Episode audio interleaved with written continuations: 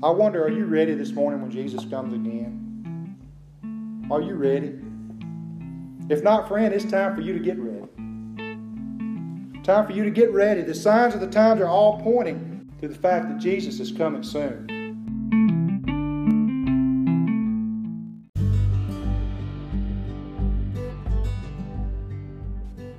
Welcome to the weekly podcast of Independent Methodist Church in Macon, Mississippi. It is our hope that this message will encourage you, strengthen your faith, and draw you closer to Jesus Christ.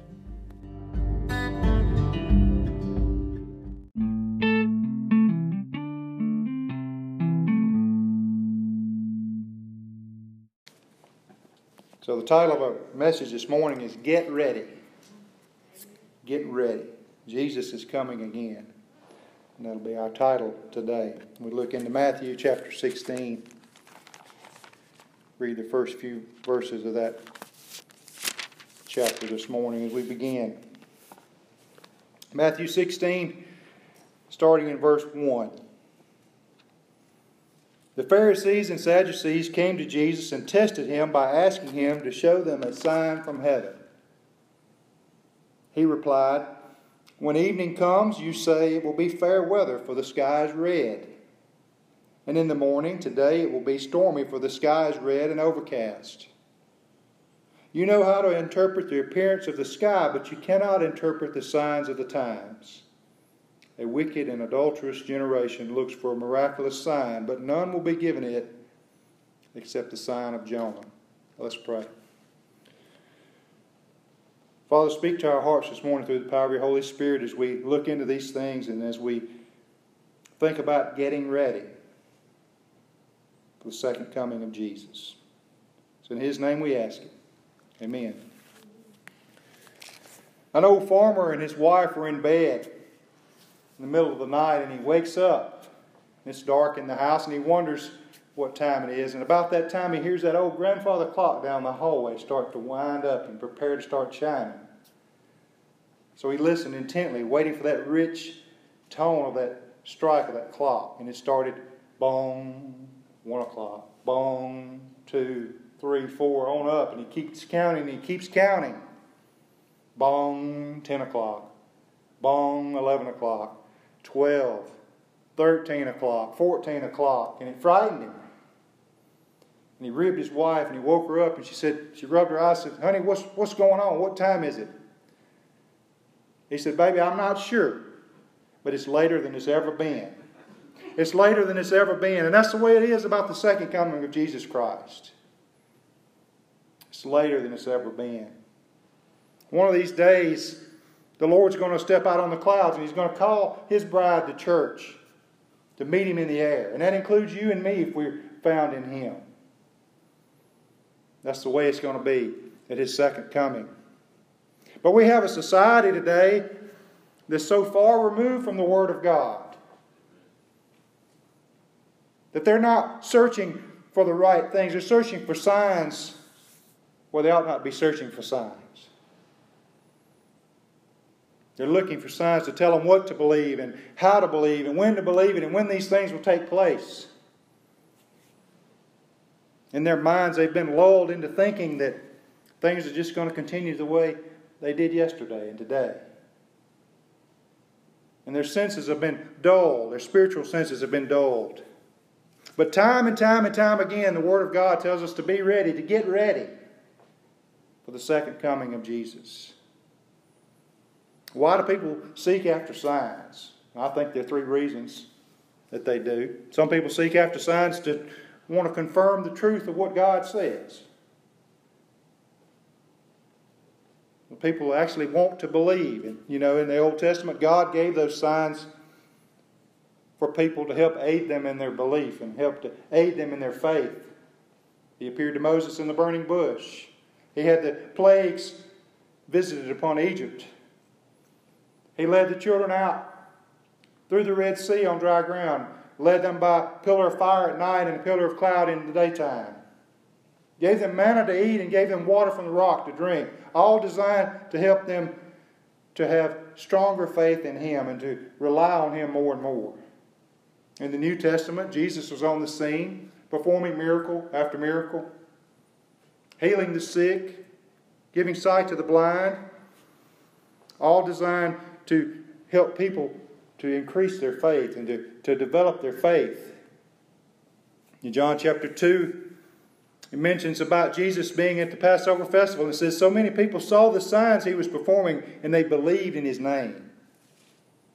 So God did give people signs, and He does give people signs to aid them in their belief. Second thing, second reason people look for signs is because they don't believe the signs they've already seen. Those are the people who really don't want to believe.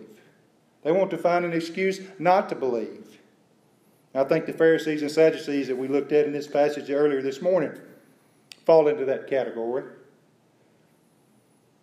They had seen Jesus perform miracle after miracle, yet they wanted, they demanded another sign. They refused to believe what they had seen and heard already.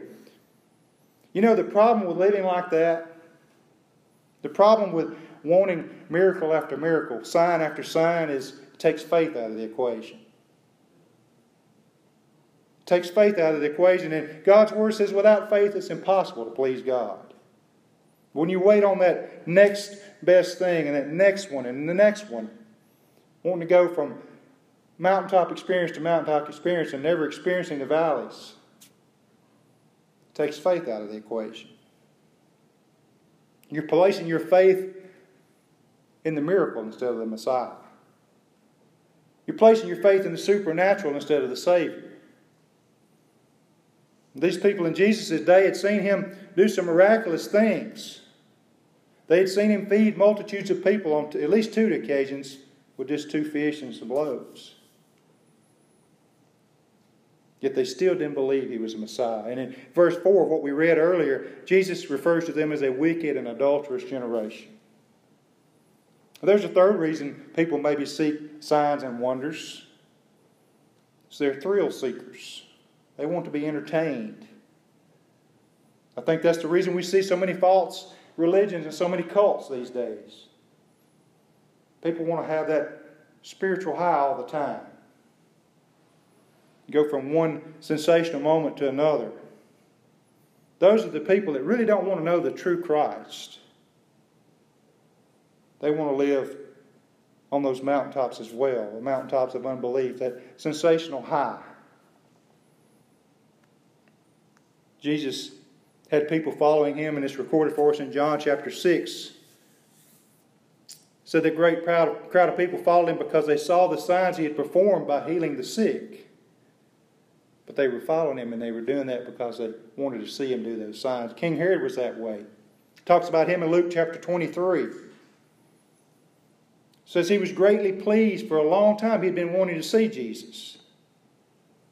From what he had heard about him, he hoped to see him perform a sign of some sort. That's from Luke chapter 23 and verse 8.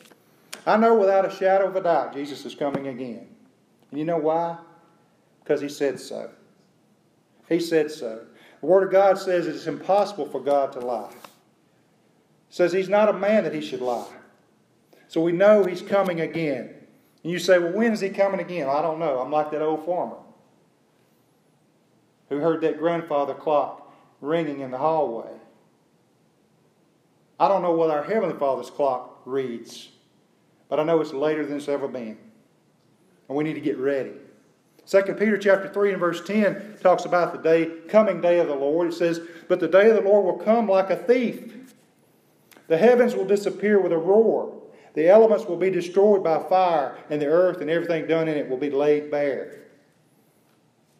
In Mark chapter 13, the Bible says this about the coming day of the Lord. It says, At that time, people will see the Son of Man coming in clouds with great power and glory. And he will send his angels and gather his elect from the four winds, from the ends of the earth to the ends of heaven. And it goes on to say, But about that day or hour, no one knows. Not even the angels in heaven nor the Son, but only the Father. And he says, Be on guard, be alert you do not know when that time will come. Over and over and over again, the Word of God tells us to be watching, to be on guard, to get ready. And that's the title of our message this morning is to get ready. So we're going to look into three types of signs that are found in the Bible. Three types of signs that should encourage us to get ready for that second coming of Jesus Christ. We need to be informed about the signs of the times. We need to be listening for that trumpet call of God.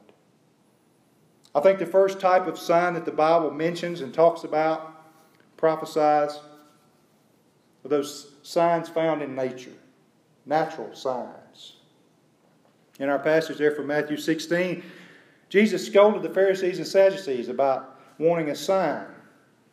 He says, You can discern the weather, but you don't know what spiritual time it is. And he scolded them for it. Everybody wants to know the weather. We all want to know the weather. I read a story about a remote Indian tribe out west, and this was back in the 60s.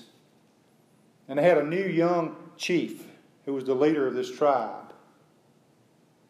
And his tribe came to him as, as winter was approaching and it was beginning to turn fall, and they said, Chief, we want to know, are we going to have a cold winter? He was of the new generation. He didn't know the old secrets that the old chief knew about looking to the skies to determine the weather. He had a 50 50 shot. He thought, I'm going to err on the side of caution. Yeah, the winter's going to be cold. But being a younger generation, he thought, I'm going to do some and do some checking. So he hitched a ride to town and went to the phone booth and he called the National Weather Service. And the man on the other end of the line answered and he said, Sir, I need to know, is it going to be a cold winter? And the, the guy on the other end of the line said, Yes, it's going to be a cold winter. So he went back and told his tribe, I've, I've got this sign. I know it's going to be a cold winter. Start gathering more wood. He went back the next week and he made that same phone call. Is it going to be a cold winter? He, he asked. Yes, it's going to be very cold. So he went back to his tribe. He says, I know it's going to be a very cold winter.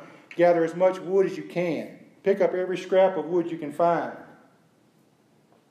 The third time he went back to the phone booth that next week. Sir, I'm just checking. Has anything changed? Is it going to be a cold winter? And the guy said, It's going to be the coldest winter we've ever seen.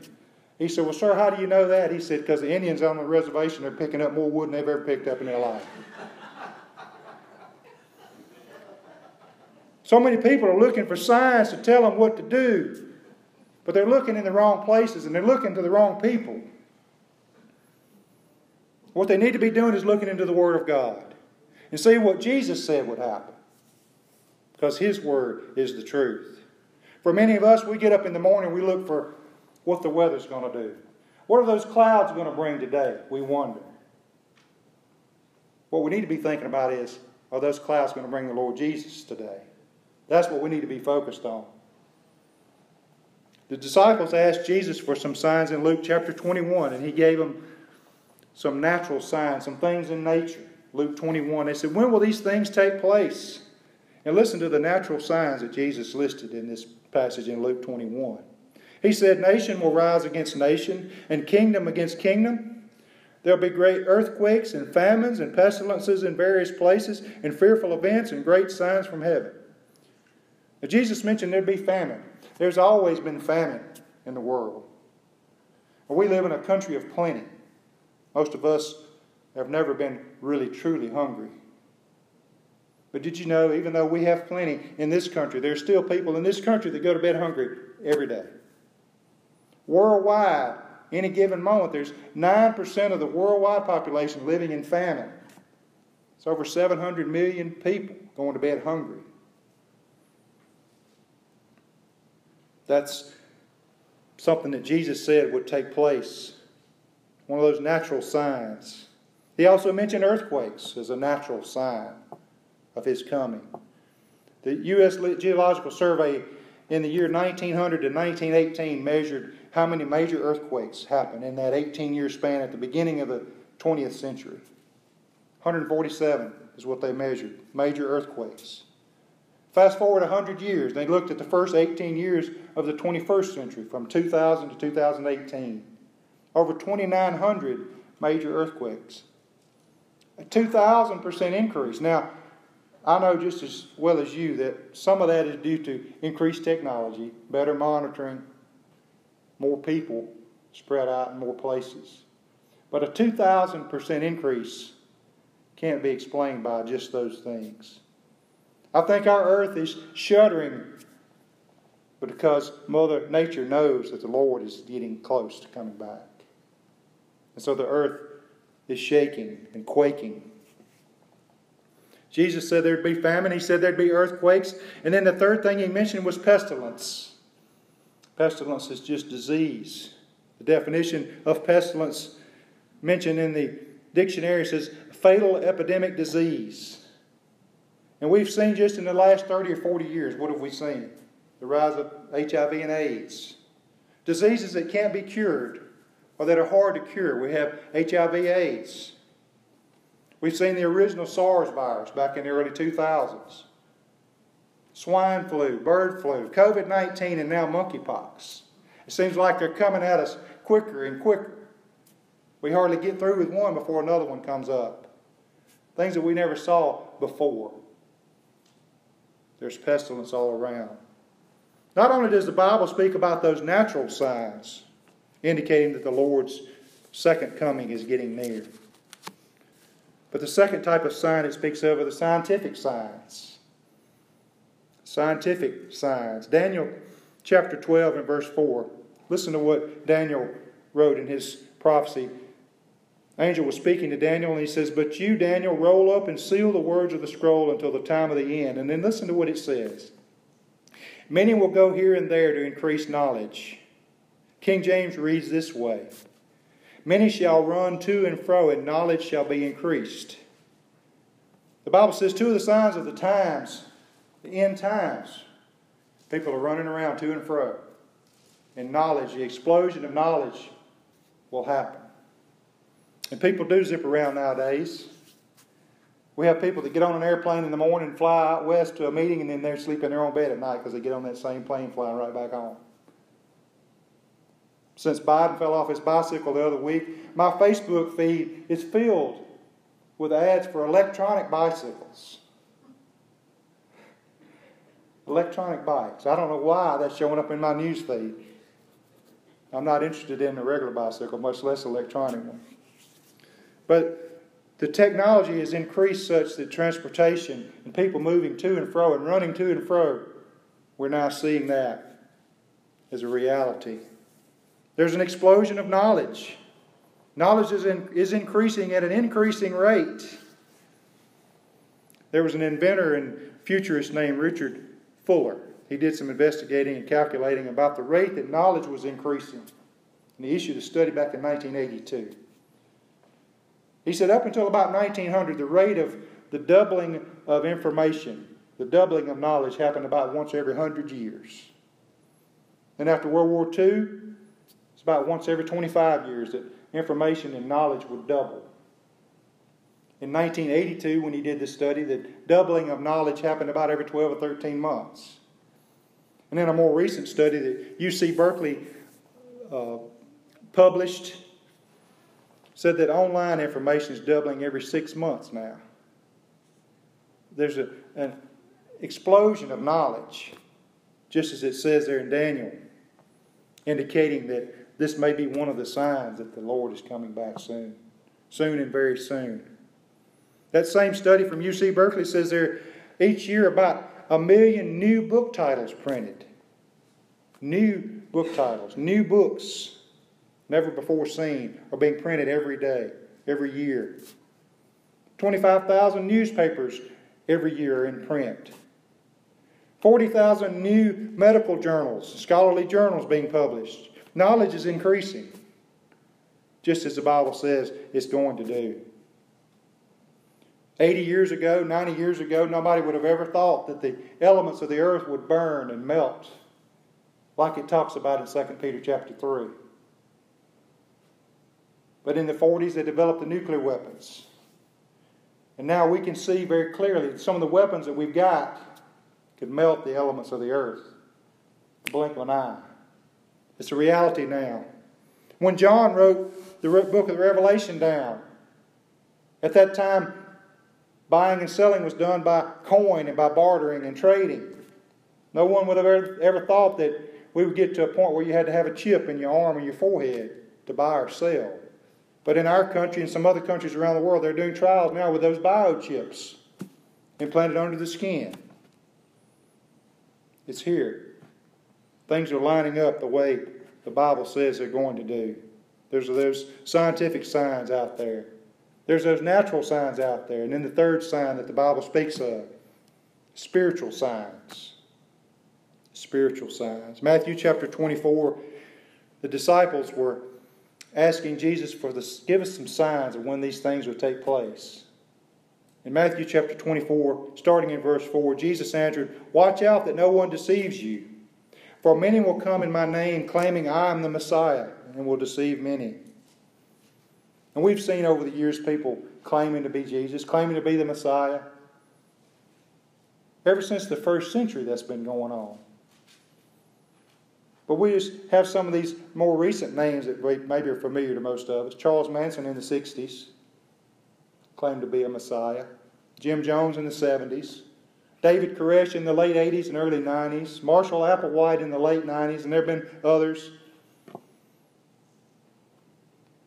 The Apostle Paul talked about that to the Corinthians in 2 Corinthians chapter 11 and verse 3. He says, But I'm afraid that just as Eve was deceived by the serpent's cunning, your minds may somehow be led astray from your sincere and pure devotion to Christ. For if someone comes to you and preaches a Jesus other than the Jesus we preached, or if you receive a different spirit from the spirit you received, or a different gospel from the one you accepted, you put up with it easily enough. And that's still happening today. There have been many who have come and claim to be Messiah. There are going to be many more. And many people will be led astray. The Bible talks about that as a religious sign of Jesus' coming.